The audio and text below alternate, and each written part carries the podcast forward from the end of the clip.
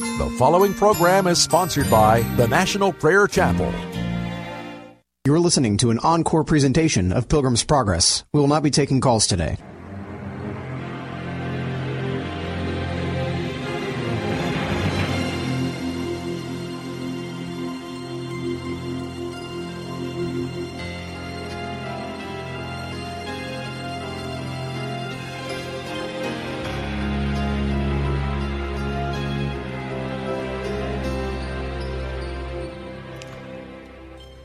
Adam produced sinners. Christ produced the righteous. There is no righteousness in Adam, and there are no sinners in Christ Jesus. Let me ask you a question. What does saved mean? It's a common word. It's not very complicated. In the Greek, it's sozo. What does saved mean? Let's say that a person has cancer, stage four. They're very sick. And I come to them as a pastor, and I say to them, I'm going to pray for you and then you are healed. And you must believe that you are healed. You may see no evidence that you're healed, but just believe that you are healed. And so I come and I pray and I say, Be healed in the name of Jesus. And they continue to feel sick. Each day their condition worsens. They are being eaten up with cancer. Have I saved that person from cancer? Well, I can say that I saved them from cancer, but do they still have cancer? They're still having to take medication. Their pain level is extremely high. They continue to lose weight. They continue to fade away. Have they been saved from cancer? And then one afternoon, that person simply stops breathing. The undertaker is called. The body is taken to the morgue. Did I save that person from cancer? Any reasonable person will have to answer, no. You can say that you saved them, Pastor. You can, you can claim that they were healed. But the reality is, they still had cancer. And it killed them.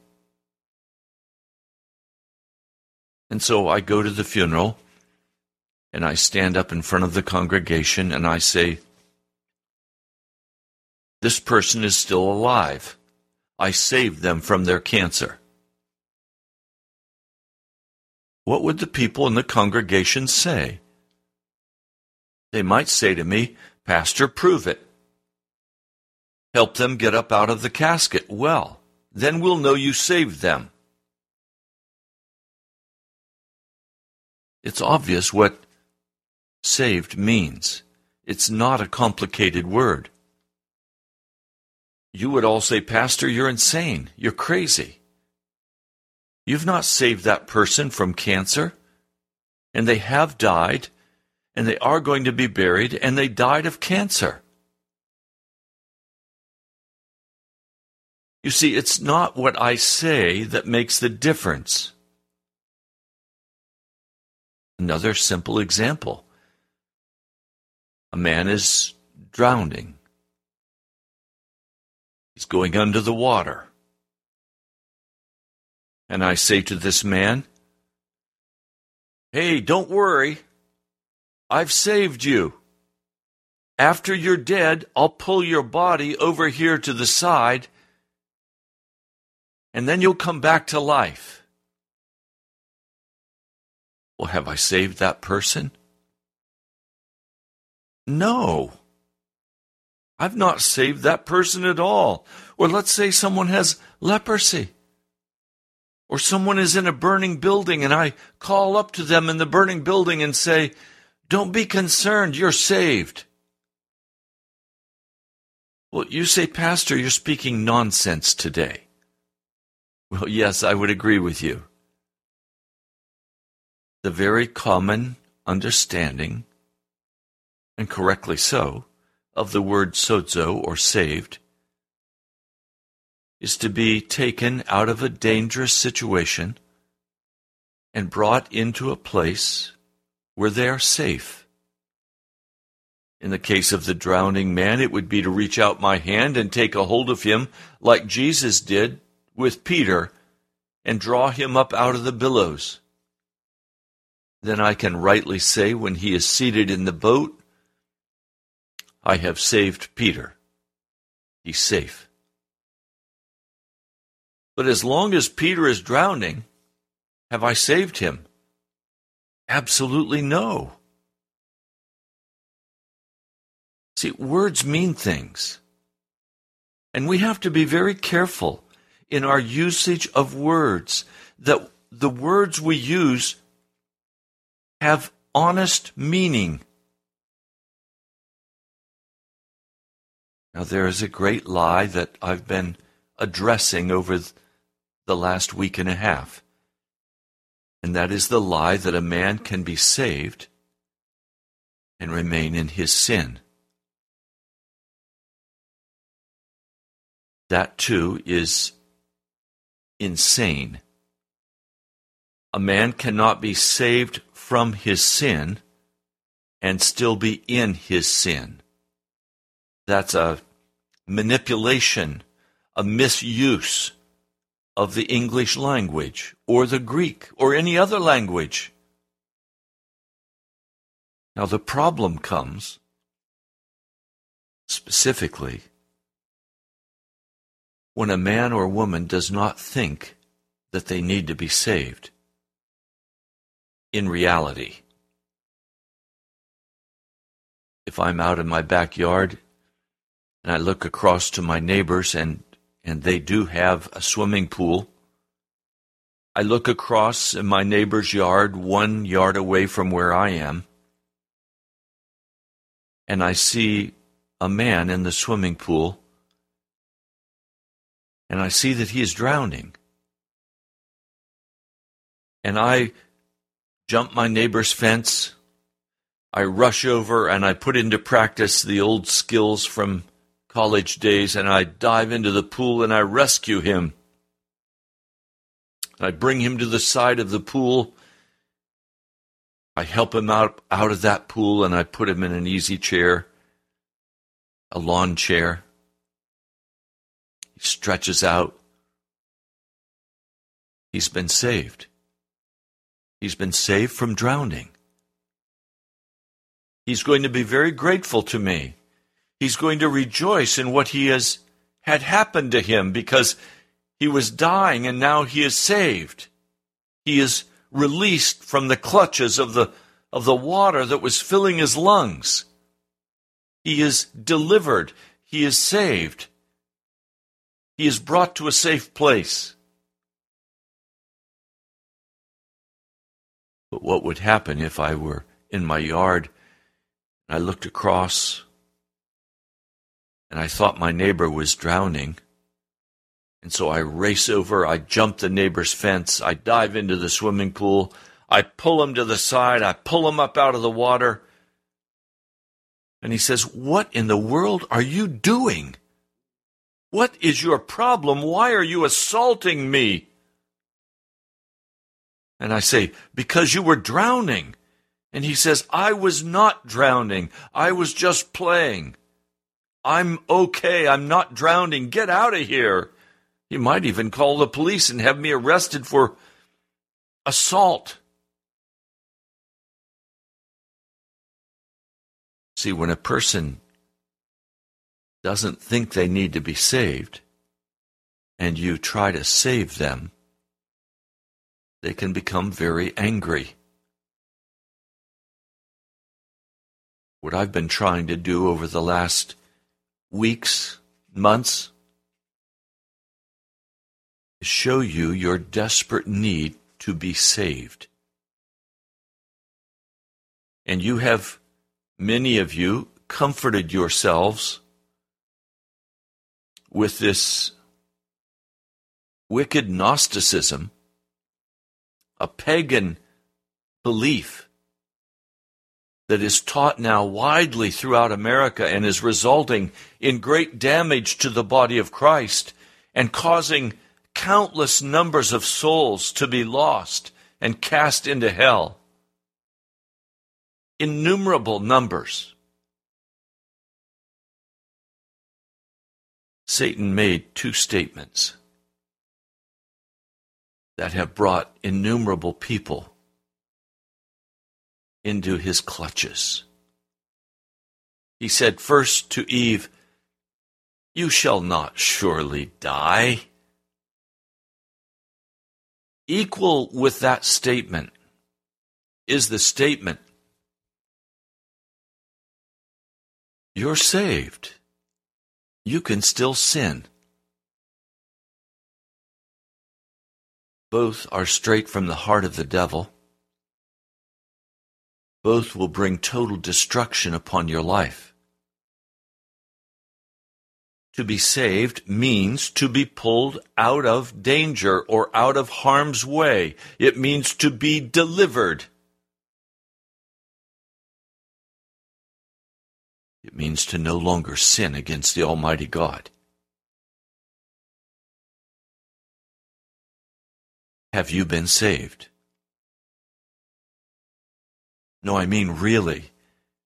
Have you been saved? If you're walking in sin, you have not yet been saved. You are still lost. I'm not speaking here about immaturity or infirmity. I'm speaking here very specifically about rebellion against the Most High God.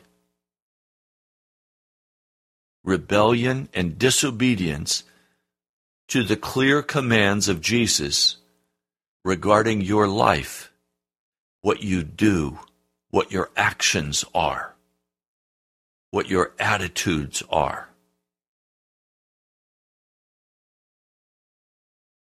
Sin is voluntary action. So, have you been saved? One of the places that this lying teaching comes from is the seventh chapter of the book of Romans. I'm going to begin today to unfold the context of the seventh chapter and do my best to bring some enlightenment that will destroy the fallacy of the sinning Christian based on the claim by MacArthur and other pastors, well known, that claim that the Apostle Paul was the chief of sinners. I recall when I was a child, One writer wrote, The closer you come to Jesus, the more sinful you will appear in your own eyes. I know that to be a lie. I know the closer I come to Jesus, the greater is the peace in my soul. I went out this morning before the broadcast on an errand of mercy for a family who had a desperate need, and the Lord told me to go and meet that need. And I noticed that as I went, I could not bring up any of my feelings of the past of condemnation. I had asked Jesus Will you literally save me from all sin? And his answer was, Yes, I will. And in my heart, I was just rejoicing today as I went on this errand of mercy. I had absolute peace in my heart. Remember the passage in Matthew? Maybe I ought to just turn to it to make sure I get the wording exactly right. But in the book of Matthew, the 11th chapter,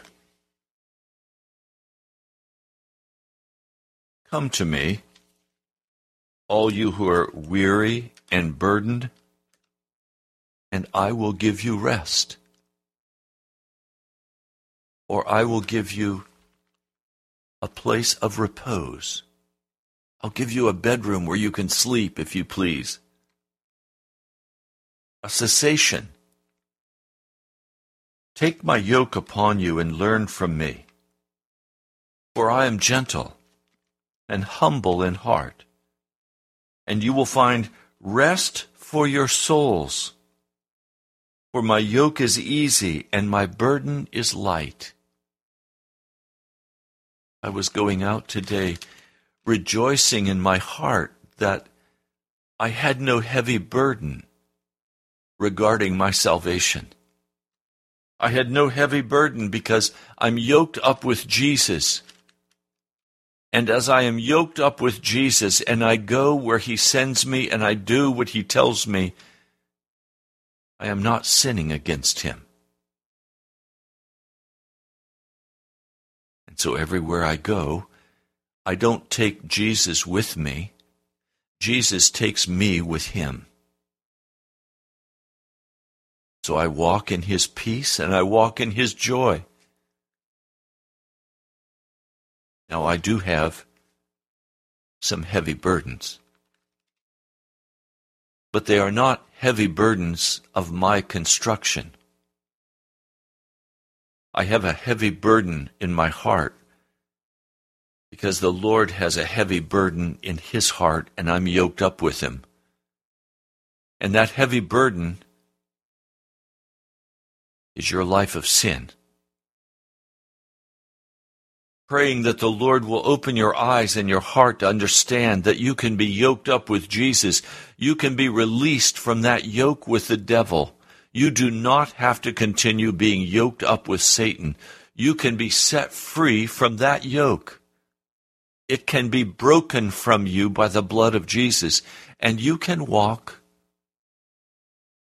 peacefully, joyfully, trusting in every circumstance letting Jesus work out exactly what you need to do. The stress and the struggle comes from a lack of belief and trust in the power of the blood of Jesus Christ. So I'd like to begin now and walk with you. We obviously will not finish this today, but we will certainly get a head start on it. I want to walk with you first through the context of this chapter. You recall this passage in 714. We know that the law is spiritual, but I am unspiritual, sold as a slave to sin. I do not understand what I do, for what I want to do I do not do, but what I hate I do. And if I do what I do not want to do, I agree that the law is good. As it is, it is no longer I myself who do it, but sin living in me. I know that nothing good lives in me, that is, in my sinful nature. For I have the desire to do what is good, but I cannot carry it out. For what I do is not the good I want to do. No, the evil I do not want to do, this I keep on doing and many of you have been taught. I've listened to countless preachers teach this that this is the condition of the saved Christian because it was the Apostle Paul's condition. I want to assure you today this is not the Apostle Paul's condition as he is yoked up with Jesus Christ. This is Paul's condition as he walks as a Jew under the law. And he is not able to find righteousness in the law. Paul's heart cried out for real righteousness. He could not find it in the law. He found it in Jesus. But let's look at the context of this passage. A basic principle of all hermeneutical work in the scripture is context, context, context, meaning read the Bible around the passage. Don't just pull that passage out and try to make it what you want it to mean. Instead, read what the writer of the, of the book was trying to say to you. Understand the context upon which this passage was, was written. So we'll begin with chapter 6. Chapter 5 was, was teaching us about how sin entered the world through one man and all sinned, and then how this one man, Jesus Christ, came and brought life Chapter 6 is going to talk now about how we begin to walk into that life. Chapter 6, verse 1 What shall we say then?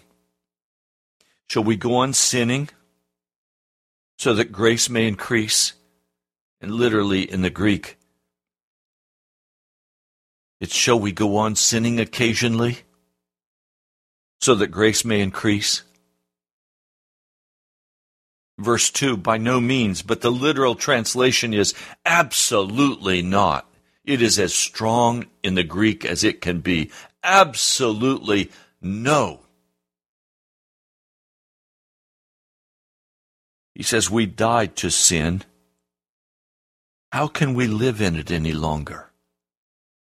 Now, either Paul is a hypocrite and he has a secret life of sin, or he is a man who is righteous because he's claiming that he has died to sin, that he no longer lives in it. And then he goes on in verse 3 Or don't you know that all of us who were baptized into Christ Jesus were baptized into his death? We were therefore buried with him through baptism into death, in order that just as Christ was raised from the dead through the glory of the Father, we too may live a new life. Well, what is the new life in reference to? It is opposed on the other side to the old life. What is the old life? The old life is the life of sin and destruction. He's saying, when we die with Jesus, we are raised from the dead just as Jesus was, and then we live a new life. We don't live a pretend life. We don't live a life of fourth stage cancer with Jesus telling us you're healed and you're saved, and we still have cancer. No, when Jesus healed a man, there was nothing make believe about it. When he told a man to rise up and walk, that man stood up on his feet. His ankles were firm and solid, and he walked. When he told a leper, Go and offer the sacrifices, and you are clean, that man was healed of his leprosy. He no longer had leprosy, it was gone. All through the New Testament, to be saved is to be restored to a safe place, and sin is not a safe place.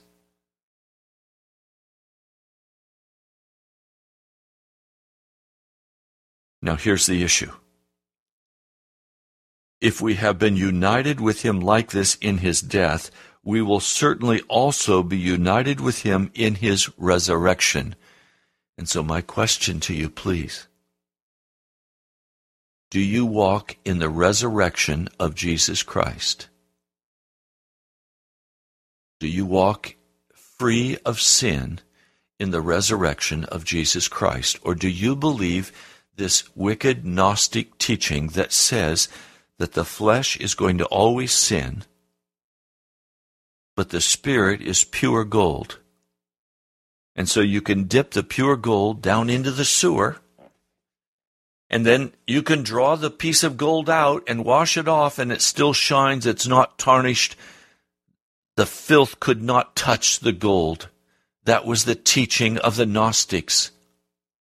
It's also the teaching of the modern church in America that you're saved even while you're sinning. So your flesh is wicked you're walking in the wickedness of your flesh, but don't worry. You are saved. Jesus forgave you past, present, and future sins at the cross. He finished everything there, so you are saved. That is simply Gnostic theology. It is not Christian theology. It is a lie to the Christian gospel, and it has done more harm more harm than any other single teaching of any heretic in the history of the Christian church. It is utterly an evil teaching. Got a note yesterday. I don't have it here close, or I'd read it for you quick. But basically, this pastor, this preacher of the gospel, was saying that she preached at the church as a guest preacher. And when she was finished, the preacher let her know that she would not be welcome to continue preaching there because she made everyone so uncomfortable. Well, in what way did she make them uncomfortable? Because she spoke against the lie of the sinning Christian.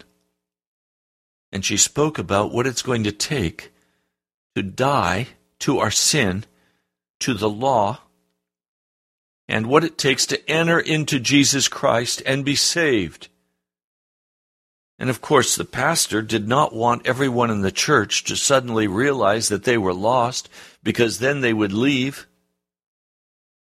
He was afraid he would lose money and prestige and power. So he doesn't tell his people the truth, and his people are happy in their sin. And he tells them they're saved and they're covered by grace and everything's okay. And it's a putrid lie from the pit of hell can dance it up all you want. You can put it in fancy clothes. You can speak it in, in humor and in grace. Still a lie. It's not true. Now, this would be horrible news that I'm speaking to you if I could not also speak to you the truth that Jesus Christ is in the business of saving you from your sin, not sometime in the future. He's here right now to save you from your sin. The Holy Spirit's presence is mighty right now in this broadcast studio. So I know wherever you are listening to this broadcast, the Holy Spirit's presence is with you in your car or in your home or in your office. And right now, you can be saved from your sin. It will mean on your part dying to that sin, renouncing it, casting it away from you, and putting your full trust and confidence in the blood of Jesus Christ scrub you clean, to take you through the cross. Many of you want to stay on the wrong side of the cross. You want to stay on the side of the cross where you can repent and keep your sin and feel bad and go do it again and then settle into a dead kind of Christianity where there is no life and there is no power and there is no deliverance, but it's a wonderful social club. It's a wonderful place where you can hear beautiful music. You can go out to dinner afterward. You can have wonderful friends. But what are you going to do in the end when you die and you are still in your sin? I drove an 85 year old man and his wife to a Walmart because she needed to pick up a few things and needed me to drive them. And so I drove them to the Walmart. And her husband said, Would you park over here? Right here. This is perfect, right here. I said, Why do you want to park here? He said, Because I want to watch all the pretty girls as they go in and out. 85 years old, still lusting after the pretty girls in his heart, claiming to be a Christian. 85 years old and still has not gained the victory. That's not the Christian gospel. That's a make believe gospel. The real gospel of Jesus Christ. Verse 9 We know that since Christ was raised from the dead, he cannot die again. Death no longer has mastery over him. The death he died, he died to sin once for all. But the life he lives, he lives to God. In the same way, count yourselves or inventory yourselves dead to sin. In other words, take an inventory of your life right now and say, Is there any sin dwelling in me? Inventory your life to be certain that you are dead to all sin. It says, In the same way, inventory yourselves dead to sin, but alive to God in Christ Jesus. Therefore, do not let sin reign in your mortal body so that you obey its evil desires. So we have mortal bodies. And Paul is saying, don't let any sin dwell in your body. Now, how could he say that if it were impossible? Now, let me just stop a minute and sit back at this desk and try to just talk to you for a minute.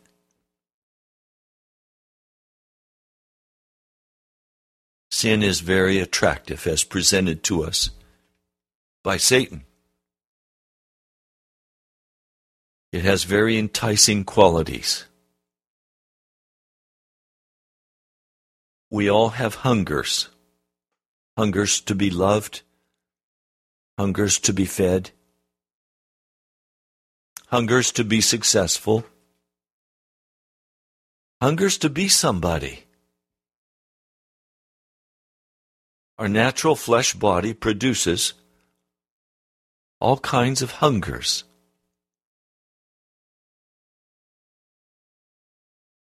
So, what do we do with our hungers? Jesus said that he was the bread of life. Jesus said that his broken body was real food and his spilled blood was real drink. So it literally means,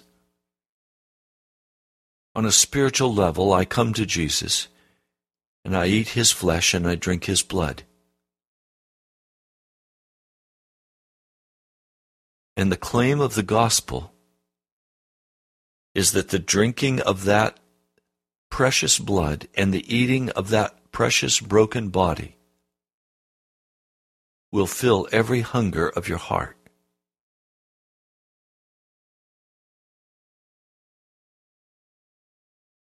But sometimes it doesn't. Sometimes the hungers come so strongly for that alcohol or for that darkness of whatever stripe and nature it is, sometimes it comes so powerfully that we just stop thinking and we say, I have to have it. So we indulge the sinful nature. We sin against God. And then we say, It's impossible for me not to sin.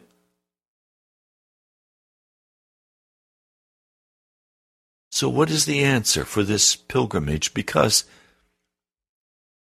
this is Pilgrim's Progress. That's the radio show. And my name is Ray Greenley. I pastor the National Prayer Chapel in Woodbridge, Virginia. So, what happens? That I could be enticed by the devil to sin against Jesus. Well, if you think about it, it's fairly obvious. If the devil is able to lead me away from Jesus, if he is able to convince me to allow Jesus to become secondary in my heart, if he can cause things to become so large around me in the physical realm that all I can see is the world, the flesh, and the devil, he has me. That's why if I want to walk clean with Jesus, I have to walk in Jesus. Yes, I have to read the Word the scriptures. Yes, I have to pray. But even more importantly, I have to actually be in the presence of Jesus. I have to know him. He has to become everything for me. He has to become the desire of my heart. How does that happen? It happens by not taking the actions that lead me away from Him and instead taking the actions under the divine influence of God, in the grace of God, to take those steps toward Him. We're told in the Scripture that no temptation will come to us, else a way of escape be also given to us. The way of escape is Jesus Christ.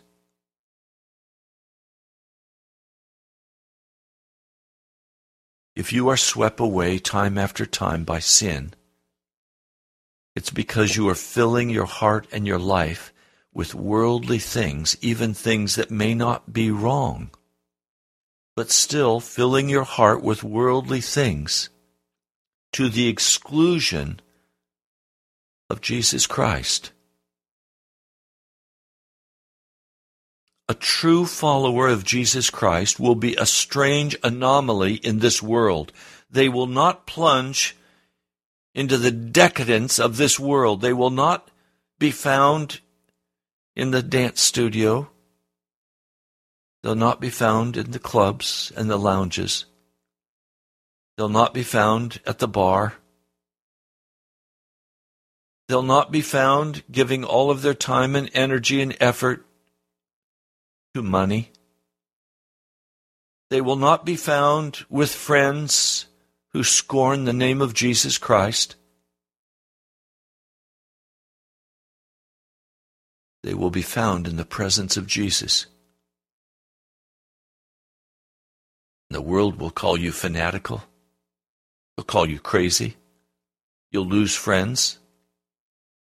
You'll have to close some friendships very politely but you'll have to simply choose not to be with them anymore. Because they are totally of the world. And now, if you're with them, it's for the purpose of loving them and ministering to them the gospel of Jesus Christ. You can't go in the same old way and just enjoy the worldly things that they enjoy the movies, the sports. I'm just trying to be very honest with you today. you want to be saved, you're going to have to leave the world. Leave it in the sense of not being of it, being in the world, but not of the world. And you may even have to leave the church you're a part of because that church teaches that faith is simply a, a legal transaction and your past, present, and future sins are covered. If you go to a church where they teach God has unconditional love, if you go to a church that constantly talks about grace as a covering for your sin, that you're saved, you're going to have to leave that church if you want Jesus because he won't be found there. You'll find religion there, but you won't find Jesus there, and you won't find the Holy Spirit there. The Holy Spirit came to convict us of our sins, not to comfort us in our sins. The Holy Spirit was sent to teach us about Jesus, about his righteousness and his holiness. Now, I'm, I'm not trying to be controversial with you, I'm not trying to be difficult with you, but you cannot have the world and Jesus at the same time. You're going to have to choose. I am desperately concerned for my listeners, for you. I'm trying with all of the strength of Jesus working in me, to raise your spiritual awareness of your situation before the throne of God. That you could begin to see and know and understand the crisis that you are going to be facing if you do not allow Jesus to save you from your sins.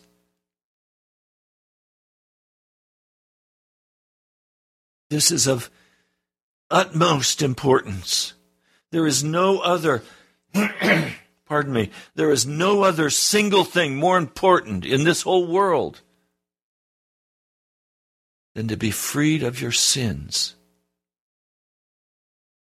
to be forgiven, aphiemi, to be to have your sins wiped out and then to be utterly separated from them. There is no more important thing in the world than for this to happen in your life. It's more important than the college you're going to. It's more important than the work you're doing. It's more important than your family. It's more important than anything because you're dying of fourth stage sin. It's terminal. Sin is terminal unless you are saved from it. So, what are you going to do?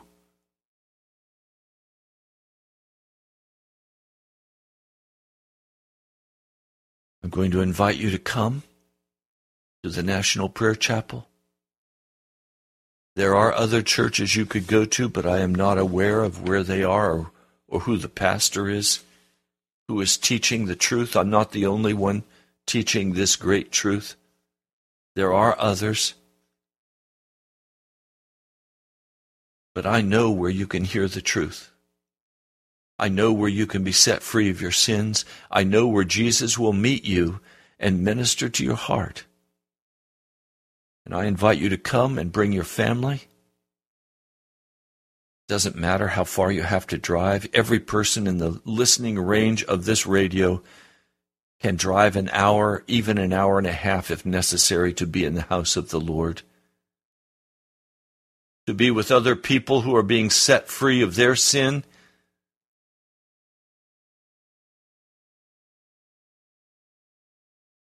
we meet at the All Saints Anglican Church. All Saints Anglican Church. It's located at 14851 Gideon Drive. That's like the famous Gideon in the scriptures. 14851 Gideon Drive, Woodbridge, Virginia. 22192. When you come to All Saints Anglican Church, drive around in the parking lot to the back side, and there you'll see double glass doors. Come in through those double glass doors in the lower lobby, and immediately on the left hand side will be the worship center for the National Prayer Chapel. We begin with corporate prayer. You're welcome to join us at 12 o'clock noon on Sunday for corporate prayer. You can get up and have some breakfast go to have brunch, and then come and hear the Word of God. Be convicted. Be helped in the journey by leaving your sins behind. Be saved by the blood of Jesus. Now, before I go further and we run out of time today, I also I'll let you know again that we're coming to the end of the month. I want to thank each of you who has sent your faithful tithe and offerings. I know many more of you I invite to send. whatever the Holy Spirit gives you to send. One precious woman will send $10. Another will send $300. Another a thousand. Whatever it is the Holy Spirit has called you to give, then please step forward and give that. Write to the National Prayer Chapel, Post Office Box 2346, Woodbridge, Virginia 22195. Many of you have listened for quite some time to this broadcast, but you've never responded. If you're being fed by what I'm teaching you out of the Word, then I urge you to respond. Again, it's the National Prayer Chapel, Post Office Box 2346, Woodbridge, Virginia 22195. Now let's continue with this sixth chapter of the book of Romans as we move toward the seventh chapter where the real heart of this whole thing is. Romans, the sixth chapter, verse 11 In the same way, count yourselves dead to sin, but alive to God in Christ Jesus. Therefore, do not let sin reign in your mortal body, so that you obey its evil desires. Do not offer the parts of your body to sin as instruments of wickedness, but rather offer yourselves to God as those who have been brought from death to life. Offer the parts of your body to Him as instruments of righteousness, for sin shall not be your master. Let me say that again. For sin shall not be your master, because you are not under law, but under grace. You cannot understand the seventh chapter of the book of Romans if you do not understand what Paul is doing with the question of the law. He says, You are not under law, you are under grace. Grace, according to Paul, teaches us to say no to ungodliness. You find that in Titus. Now let me take another step. What then? Shall we sin because we're not under law but under grace? By no means, or absolutely not. Unquestionably, absolutely no. But you see, if you offer your body as servants of the world, you will then be enticed into sin. So if you're struggling with sin, you are struggling because you have not yet refused the world's invitation and turned to Jesus you see, here in the sixth chapter, it talks about Jesus died on the cross. You cannot be in Jesus unless you too have gone to the cross. The entry point into Jesus' heart is the cross. You cannot enter into the heart of Christ through any door but personal crucifixion. In other words, we must die to ourselves and to sin to be brought into the crucifixion so that we can be resurrected in newness of life. Many of you listening to this broadcast today have never been crucified with Christ. You've never denied yourself and you've never taken up your cross and you've never followed Jesus to Golgotha and there been crucified with Jesus. You haven't done that. Instead, you took a shortcut. You joined the church. You love everything about it. You have the wonderful benefits of being in the church, but you're not born from above. You're not a Christian. And sin sweeps you away time after time after time. You feel guilty about it, but you can't do anything because you're swept away by your sin. You have no power to resist because you've never been born from above. and yet you call yourself a Christian. That's like saying that a, a man with cancer is saved as he dies of his, of his cancer. You can call yourself a Christian, but if you're dying of your sin, you're going to go to the grave and you're going to go to hell. You have to die with Christ. You have to give up your life. To become one with Christ, you must enter at the cross. That's why the cross is so precious to us.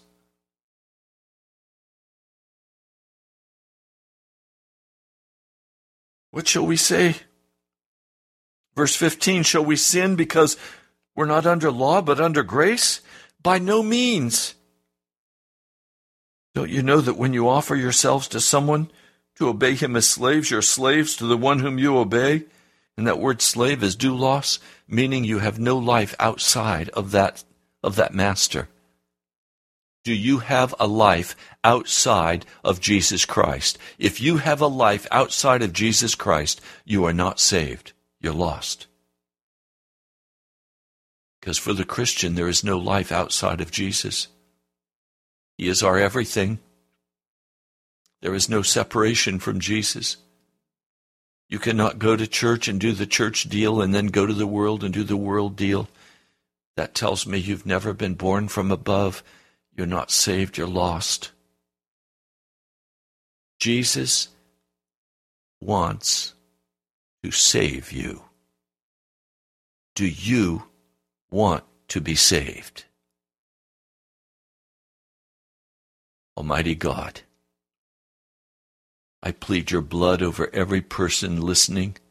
I ask that the conviction would sink deeply into their heart.